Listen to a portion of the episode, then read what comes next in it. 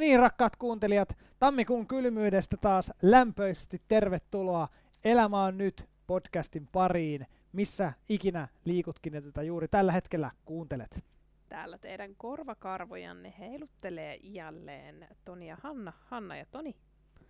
Tänään me liikutaan vähän syvemmissä vesissä, sukelletaan suoraan syvään päähän aiheena nimittäin kiusaaminen. Ja se on semmoinen aihe, joka ainakin mulla saa karvat pystyy ja verenpaineet nousemaan.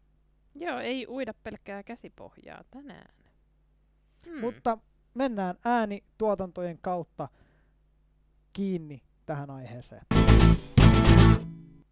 No, Toni, onko sulla kokemuksia äh, kiusaamisesta tai, tai tota, kiusatuksi tulemisesta? On, on kahdenlaisia kokemuksia. Mm, on kokemusta oman työn kautta ää,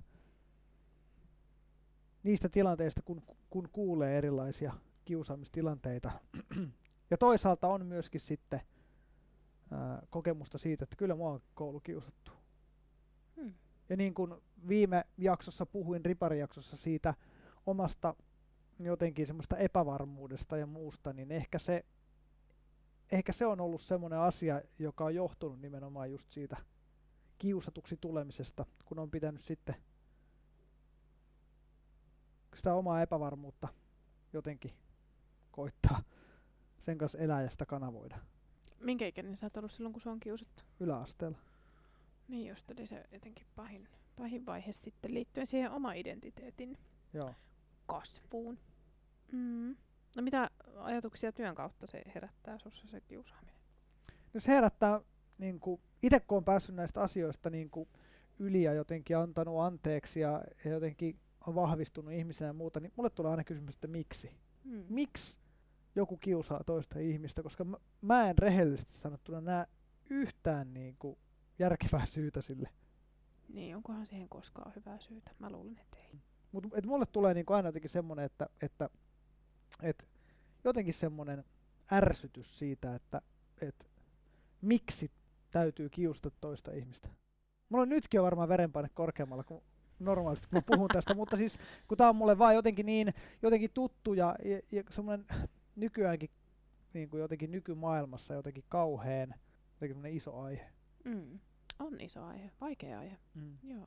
M- mitäs sulla, onko sulla mitään uh, kokemuksia? No on, on joo. Siis tota, uh, mä koen olevani niinku, tai että olen ollut molempia sekä kiusaaja että sitten kyllä koen, että mua on kiusattu.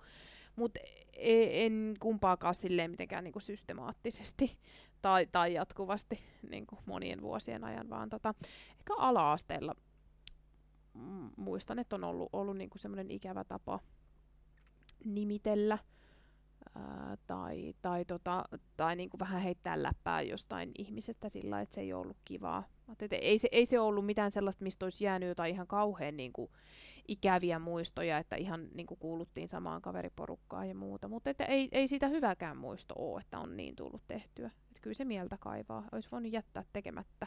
Oliko se niinku jälkeenpäin ajateltuna joku tämmöinen kavereidenkin kesken juttu, joka on mennyt vaan vähän yli?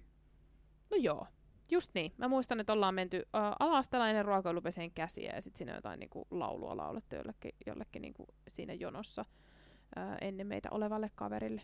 Mikä on ollut niinku semmoista pilkkaamista. Hmm. Mikä, mikä fiilis sulla on nyt myöhemmin, kun sä ajattelet tätä? No kun mä ajattelen sitä, niin mä mietin, että okei, mä oon ollut lapsi. Mm, ja, ja lapsellista se touhu olikin. Sitten tulee mieleen ensimmäisenä niin lapsellisuus. Sitten toisaalta mä niin kuin, muistan, muistan tavallaan hyvin se semmoisen dynamiikan, mikä sillä meidän kaveriporukalla oli, että se, se kuului hyvin vahvasti niin kuin siihen dynamiikkaan. Ää, ja tota, sitten mm, taas toisaalta mietin, että kukaan ei koskaan siihen oikein puuttunut. Mm. Et se oli niin kuin opettajillakin tiedossa se semmoinen, pieni pieni koulu, ja kaikki tiesi tavallaan sen dynamiikan, ja kuka on semmoinen tietyllä tapaa silmätikku kuka erottuu joukosta, ja, ja ei opettajatkaan siihen oikein ottanut kantaa. Mutta tästä ehkä niinku hyvänä opetuksena semmoinen jotenkin, että et heittää mimmosta läppää vaan, niin on hyvä muistaa se, että se mikä itse ottaa läppänä, niin toinen ei välttämättä ota. Joo, nimenomaan. Ja kyllähän se tavallaan niinku olisi siinäkin kohdassa pitänyt tajuta, ehdottomasti. Ei siitä ole epäilystäkään, etteikö olisi voinut siinä kohtaa jo viitoskuutosluokalaisena ymmärtää, että näin ei voi tehdä. No miten sitten toinen, tämä toinen puoli? Mm, no sitten yläasteella ja sitten varsinkin lukiossa, niin, niin sit muistan, että en, mä en ole koskaan ollut mikään niinku, se suosituin tyttö. Mutta en, en ole mikään niinku hiljainen se hissut, hissukkakaan todellakaan ollut, enkä niinku seinäruusuksi jäänyt. Mutta tota, ähm, kerran äh, ruokavälkän jälkeen oli tunti alkamassa ja sitten yksi sellainen meidän luokkalainen tyttö, mm, tosi fiksu tyyppi, tuli mulle sillä, että hei Hanna, että, tota, että, että nyt sun olisi varmaan niinku syytä lähteä tästä luokasta. Että tulla käymään tuossa käytävässä. Ja sitten mä että mitä ihmettä että tämä tunti on just alkamassa, ja sitten, että ei kun, ei kun tuu vaan. Ja sitten muista odottiko siellä joku opettaja, ja, ja tota, sitten kai rehtorikin haettiin siihen. Ja siis nämä sitten kertoi mulle, että joo, että, että, että, että tota, tuolla niin kuin alakerrassa tyttöjen vessassa oli kolme vessakoppia vierekkäin, niin kaikki ne vessakopit, ne seinät, oli aivan täyteen kirjoitettu ää, niin kuin mun koko nimeäni ja, ja mun luokkaani ja erilaisia tällaisia niin kuin haukkumanimiä musta tai juttuja muhun liittyen. Sellaisiakin juttuja, mitä mä niin kuitenkin ajattelin, että ei musta niin kuin moni tiedä. Niin oli kirjoiteltu ne seinät täyteen. Siis ty- tyyliin, että, että, että on ruma jotain, nönnös nö. Sitten mulla oli silloin poikaystävä, niin sitten siellä luki, että poikaystävä on, on ruma finninaama ja, ja niin kuin mun, mun koko nimellä silleen, että se, joka meni vessaan, pystyi lukemaan niin kuin vähintään kuusi kirjoitusta musta, missä luki jotain, että mä en osaa jotain sitä tai tätä, tai mä näytän siltä tai tältä, tai mun perhe on tollanen ja tollanen. Se oli aika iso kokemus. Et sitten, Miten er... se vaikutti suhun? No se oli, sitten tyhmää, mutta se oli noloa. Et mä ajattelin, että voi ei, kuinka moni on käynyt lukeen ne. Pitkä ruokavälkkä, moni on käynyt siellä niinku vessassa ja todennut, että voi vitsi koko mun nimi, mun henkkohta-asioita siellä, mua hävetti. Ja sitten siihen päälle niin tehtiin siis silleen, että tota, ää, meidän äiti tuli seuraavana aamuna seitsemältä vahtimestarin kanssa katsoa niitä. Se vasta nolo olikin, että äiti näki ne. Ja sitten sen jälkeen yritettiin selvittää, kuka se on. Siihen otettiin niinku, kai jollain tavalla siihen liittyi niinku poliisikin, että haluanko mä, että poliisi jotain tittirittidi. Mutta ei se oikein koskaan edennyt mihinkään. Sitten todettiin, käsialanäytteiden perusteella. Et se oli semmoinen yksi tietty tyttö meidän luokalla, jolle mä en ollut tyyliin koskaan edes puhunut. Mutta sitä ei koskaan pystytty todistamaan. Ja sitten mä vaan niin jäin sen asian kanssa silleen, että okei, joku ha- halusi osoittaa mua kohtaan jotain tunnettaan, kenties vihaa, en tiedä mitä. Ja siihen se jäi. Kyllä mä muistan edelleen tasan tarkkaan ne jutut ja sen, miltä ne vessan, vessan seinät näytti. Miten, on se jäänyt vaikuttaa. Miten se loppui sitten? Oliks, pistettiinkö vaan niinku töherrykset piiloon ja elämä Joo, jatkuu vai? me valkoista maalia päälle ja todettiin, että töttörö. Eteenpäin. Mm. Ei kysytty, että et, harmittaako tämä sua? Itkettääkö tämä sua? Mm. Jäikö tämä vaivaamaan sun mieltä? Eli ehkä tämä niin kuin oleellisin mm. jäi tekemättä. Niin jäi. Eikä siinä niin kuin paljon opettajat, jotka kysynyt, että haluaisitko mennä juttelemaan jonkun mm. No, tota, miksi jengi sitten kiusaa? Se on, niin, se on se kysymys, mikä mulle aina tulee. Miksi? Niin. Miksi? Koska mä en tosiaan ymmärrä, että mä ajattelen jotenkin, niin kuin, että, että jollakin tavalla ää, yritetään jotenkin pönkittää omaa jotenkin epävarmuutta tai itsetuntoa ehkä toisen kustannuksella tai, mm-hmm. tai ää, joku toinen on hyvä jossain asiassa, jota kadehdin tai jotain muuta ja, ja sen takia sitten täytyy niin kuin, käyttäytyä toista kohtaa vähän hölmösti tai Joo. tai se on vähän erilainen tai eri mieltä kuin minä, niin sitten täytyy jotenkin niin kuin mm. tehdä tai sanoa jotain, mikä on mun mielestä tosi tyhmää. Niin, mä ajattelen kanssa, että, että siihen liittyy varmaan aika paljon semmoisia piilotettuja tunteita, just kateutta, vihaa, harmitusta, mm, ketutusta, surua jostain jutuista, ja sitten niitä piilotetaan tämmöisen toiminnan alle, kun ei oikein muuta osatakaan, eikä se kiusaaja varsinkaan itse varmaan osaa kauhean usein sanottaa, sanottaa näitä juttuja. No tota, jotenkin ajattelin, että monesti se kiu, kiusatuksi tullut, varsinkin jos hän on kiusattu pitkään mm, tai toistuvasti, niin tota, ajattelee, että no mä oon jotenkin ansainnut sen tai se vika on mussa tai mussa on varmaan jotain sellaista, mikä, mikä kiinnittää huomion. Mutta mitä sä Toni tällaiselle tyypille sanoisit, joka miettii, että no mussa on nyt jotain vikaa? Niin mä haluan, sano, haluan sanoa niille ihmisille, sekä myös tavallaan haluaisin sanoa sille yläasteikäiselle itselleni mm-hmm. jotenkin ne sanat, että, että sussa ei ole mitään vikaa ja, ja muistaa, että, että aina kannattaa jollekin turvalliselle aikuiselle puhua ja kertoa niistä asioista. Ei kannata jäädä niiden asioiden kanssa yksi, eikä kannata miettiä, että onko tämä jotenkin liian pieni asia tai muuta, vaan, mm. vaan avata suunsa rohkeasti. Niin. Niin, se, että puuttua siihen aina täytyy. Joskus sitä täytyy jopa itse vaatia. Se on ehkä kaikista vaikeinta tässä jutusta. Sitä täytyy joskus itse vaatia. Että nyt puuttukaa joku tähän. Tai vanhempien täytyy vaatia. Että nyt tähän täytyy puuttua. Ja aina silti siihen ei puututa. Tai ei puututa riittävästi. Mutta silloin toi just korostuu, että täytyy olla joku, kenelle juttelee niistä tunteista, mitä se herättää. Et ei pidä puhua aikuiselle vain siksi, että se aikuinen voisi lopettaa sen tai jollekulle toiselle puhua vain siksi, että se toinen voisi lopettaa sen kiusaamisen, vaan myös siksi, että niitä omia tunteita täytyy peilata ja miettiä, että mitä kaikkea tämä mus herättää. Että ei ne vaan jää möykyksi. Mm, ja, ja sen takia esimerkiksi niin mä ajattelen, että mulle itselle niin kuin nuorena, niin seurakunta ja seurakunnan nuoristo on ollut niin kuin tosi tosi tärkeä paikka ja, mä, ja se on ollut niin kuin paikka, jossa mä oon voinut olla ihan täysin oma itseni, jossa mut on hyväksytty niin kuin tasan tarkkaan just semmoisena kuin mä oon ja, ja ehkä siellä niin kuin pystynyt myöskin jotenkin itse päässäni sit pääsemään jotenkin yli niistä, niistä tilanteista, kun on kiusattu tai, tai muuta ja jotenkin päässyt tähän hetkeen ja, ja mm-hmm. tavallaan niin, kuin, niin vahvaksi, mitä on niin kuin tämän asian kanssa nytte. Samoin. Mä ajattelen kans, että, että niin kuin mä oon saanut sen tosi vahvan kokemuksen siitä, että mä oon hyvä just sellaisena kuin mä oon ja mä riitän. Että mä saan olla. Ja siellä on muitakin niitä, jotka saa olla omia itseään. Et mä ajattelin jotenkin, että mene, mene semmoiseen porukkaan, hakeudu mm. semmoisia ihmisten seuraan, jotka antaa sun olla just semmoisia kuin sä oot ja keiden saanat myös olla sellaisia kuin sä oot, eikä siinä tarvii miettiä mitään, että nälvästään kun mä oon nyt, kun mä sanon näin tai kun mä teen näin tai mä oon tämmönen. Mm, kyllä, ja sitten kannattaa muistaa se, että se, mm, se kiusaaminen ei ole ainoa asia sun elämässä, vaikka saattaisi tuntua siltä, että se on ainoa juttu. Se täyttää koko sun maailman, kaikki sun ajatukset, sä et mm, pysty nukkuun tai syömään joskus, kun se sua niin paljon niin kuitenkin mieltä vaivaa. Mutta se ei silti ole ainoa asia. Et aina voi löytää ystäviä, vaikkei niitä löytyisi sieltä, missä sua kiusataan, niin, niin niitä voi löytyä jotain muuta kautta. Tai sitten voi löytyä muunlaisia selviytymiskeinoja. Onko se sulle sitten se, että sä harrastat jotain, urheilet, äh, luet kirjoja, katot leffoja, sarjoja, äh, kuuntelet jotain musiikkia, mutta et etin niitä omia mukavuusalueita, niitä paikkoja, missä sulla on hyvä olla. Ja mene niihin.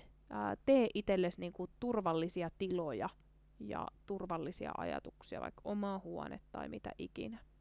Et niinku, se ei ole ainoa juttu, joka sua määrittää. Jos joku sanoo susta jotain, niin se ei pidä paikkaansa. Se, se ei ole niinku ainoa totuus. Ja sinä, joka olet joskus kiusannut tai, tai huomaat, että kiusaat jotain, niin lopeta. Mm. Ja, ja on niin, kuin niin, että on rohkeutta sanoa ja pyytää anteeksi. Niin, ja sitten se, että et ei koskaan ole niin pahassa jamassa, etteikö voisi vois, niinku todeta, että ää, ei hitto, nyt täytyy painaa jarrua ja lopettaa. Mä oisin paljon mukavampi tyyppi, jos mä en tekisi näin. Ja pidä itse huolta itsestäsi, et lähde mukaan myöskään kiusaamiseen. Et, et hyväksy, vaikka se on vaikeaa, mutta et hyväksy kiusaamista ympärillä tai mm, Älä omalla, käy- niin, omalla käytöksellä puutut siihen. Mutta että et, ei ole yhtään sellaista kiusaajaa, joka ei, ei voisi lopettaa – eikä mun mielestä ole mitään, mitään sellaista, mihin se a- sana anteeksi ei helpottaisi. Se on ihan sairaan vaikeeta, mutta silti sitä voi, sitä voi niinku yrittää. Et ei kannata pelätä sitä, että no nyt kun mä oon ollut kiusaaja, niin kaikki näkee mut ikuisesti kiusaajana. Että kyllä sut nähdään sun oman käytöksen kautta. Ja jos sä käyttäydyt jollain toisella tavalla kuin kiusaajana, niin silloin, silloin sua aletaan näkemään sen kautta. No mitä sä Toni sanoisit sellaiselle aikuiselle, joka on vaikka kiusatun nuoren lähellä jollain tapaa. Ota puheeksi, puutu jollakin tavalla ja tee, ko- kokeile tehdä jotakin, jotakin niin, että se ihminen, ketä, se nuori, jota kiusataan, että hän kokee olevansa arvostettu ja rakastettu ja hänessä ei ole mitään vikaa. Ja, mm. ja jos sulla on keinoja, niin puutu ja kokeile saada se loppumaan. Mm, kyllä. Ja just tossa järjestyksessä mun mielestä. Mm. Kerro eka sille kiusatulle, että sulla on väliä. Ja sitten mietin, miten, miten voisi puuttua. Onko meillä tästä muuta? En mä tiedä. Ainakin meillä on ajatuksia. Oltiin syvällä. Ehkä mä tässä kohtaa jotenkin haluaisin sanoa, että jos sun tekee mieli ottaa yhteyttä, tai sä haluaisit jotenkin kommentoida, olisi ihan älyttömän kiva saada jotain teidän kokemuksia. Muistakaa, että ne kokemukset on aina nimettömiä, että ei me teidän nimeä kerrota tai tee yksityiskohtia teidän elämästä, jos te ette oikeasti halua. Niin tota, ottakaa yhteyttä, laittakaa niitä tarinoita, kertomuksia. Instagramissa tai sitten Whatsappissa Mm, suoraan meille. kyllä. Sitä kautta tulee perille. Kyllä. Joo, mutta äh, oikeastaan synkkä aihe kirjanurkkauksessakin tänään ei ihan niin mm, pilvenhattaraa oleva kirja, mutta Ok. hyvä kirja. Okei, katsotaan mikä se on. Pistään musiikkimaisemaa ja sen jälkeen katsotaan, että mitä löytyy tänään Hannan kirjanurkkauksesta.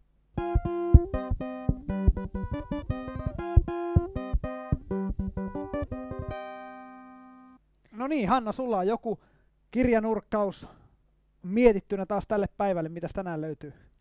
Kyllä. Tota, ää, tänään mä ajattelin muistuttaa, muistuttaa tällaisesta kirjasta, jonka lukemisesta mullakin on vähän aikaa, johon voisin taas palata, mutta koen, että et on oikeasti hyvä kirja. Tota, ootko lukenut Toni? Anne Frankin päiväkirja. No en ole lukenut. Etkö? Tämä olisi sellainen, että se ei ole kauhean pitkä kirja. Se on yleissivistävä, historiallinen, hyödyttävä, sanoinko mä jo kaikki, mitä mä olin miettinyt. Siis oikeasti hyvä kirja.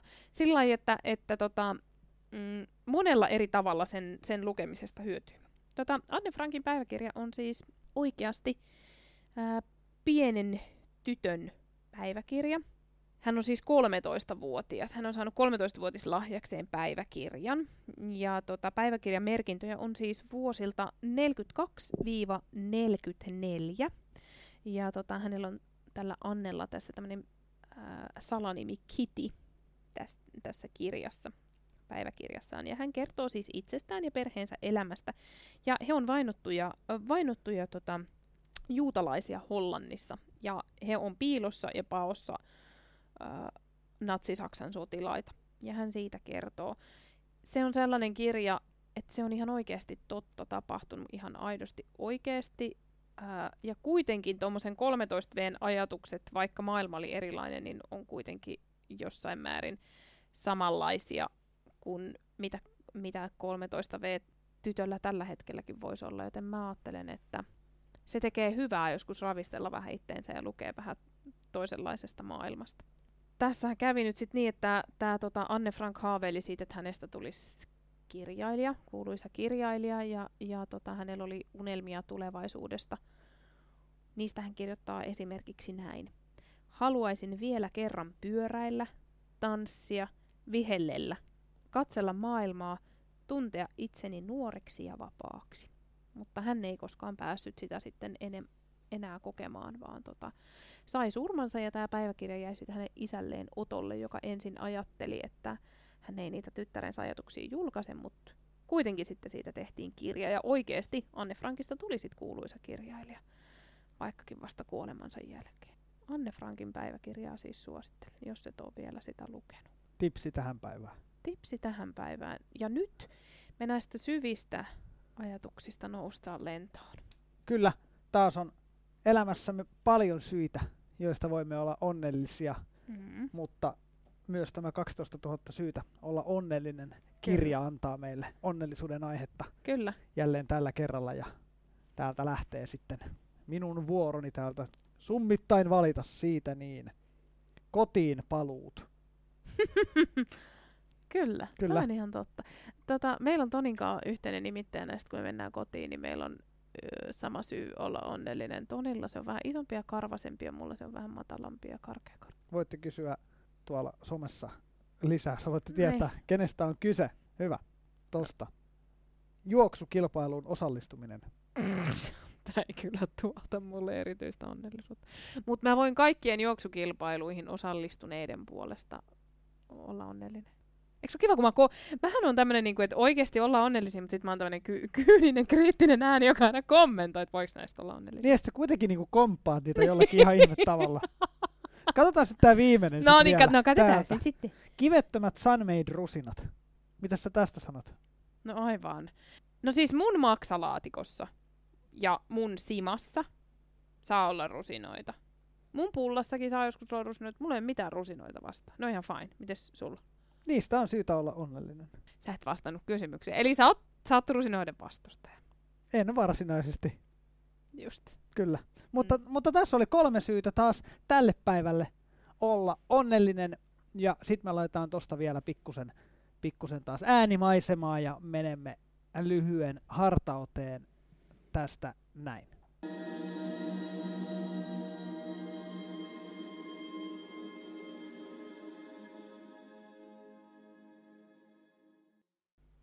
No se, joka mua tulee vastaan, mä paljastan. Se, joka mua tulee vastaan, kun mä menen kotiin, on usko. Viime pyhän aihe oli Jeesus herättää uskon. Mutta kyseessä ei ollut meidän koira, vaan se usko, joka tapahtuu sun sydämessä. Toni, ootko joskus hypännyt benji-hyppyä? En ole itse hypännyt, mutta, mutta ollut kahdessa tilanteessa mukana, kun, kun seurueestani ihminen on hypännyt. Ja toinen on tapahtunut itse asiassa tuolla Etelä-Afrikassa ja se on, en tiedä onko vielä, mutta ainakin silloin oli maailman korkein benchi-hyppy. No miten tämä sun kaveri suhtautui tähän omaan hyppyynsä? Jos muistan oikein, niin sekä ennen että jälkeen itki. Alkuun sen takia, kun pelotti niin paljon, ja jälkeen sen takia, että se oli niin siistiä, vaikka pelotti. Benji-hypyssähän kyse oikeasti on aika pienestä asiasta. Siis, että sä, sä meet, siellä on semmoinen semmonen lava, tai miksi sitä sanotaan, kor- koroke, joku kori, missä sä oot. Mutta se askel, kun sä otat sen reunan yli ja päätät, että okei, mä hyppään, mä teen tämän hypyn, sehän on hyvin pieni liike. Hyvin pieni fyysinen liike, joka johtaa lopulta siihen, että sä oot täydessä vapaapudotuksessa, äh, jota sä et voi itse millään tavalla hallita. Sä et saa kokemusta siitä hypystä, jos sä vaan kurkistat siitä reunan yli. Sä voit ehkä aavistella, että tollasta se voisi olla, mutta sä et koe sitä hyppyä, ellei sä ota sitä ää, omaa pientä askelta ja, ja niin kuin heittäydy siihen köyden varaan. Vähän sama asia on uskon kanssa. Se on oikeastaan jonkun varaan heittäytymistä. Sitä pientä askelta siihen suuntaan, että okei, uskallanko mä hypätä, enkö mä uskalla hypätä, no mä hyppään. Ja sitten se on kuitenkin sen köyden, eli Jumalan varaan heittäytymistä. Jos on siinä reunalla, miettii, että ottaisinko tämän askeleen, hyppäisinkö, niin kysyiteltäisiin, mikä olisi pahinta, mitä voisi tapahtua. Mä sanoisin, että kannattaa hypätä. Kokeile heittäytyä Jumalan varaan. Sitä on uskominen, ei mitään sen ihmeellisempää. Heittäytymistä. Amen. Heittäydy. Elämä on heittäytymistä. Elämä on lepoa. Paikallaoloakin joskus. Elämä on kiirettä. Elämä on hiljaisuutta ja rauhoittumista. Elämä on tässä ja nyt. Just nyt, just siellä missä sä oot. Jatka samaa mallia. Hyvin menee. Elämä on nyt. Nauti siitä ensi viikkoon. Moi moi. Moikka.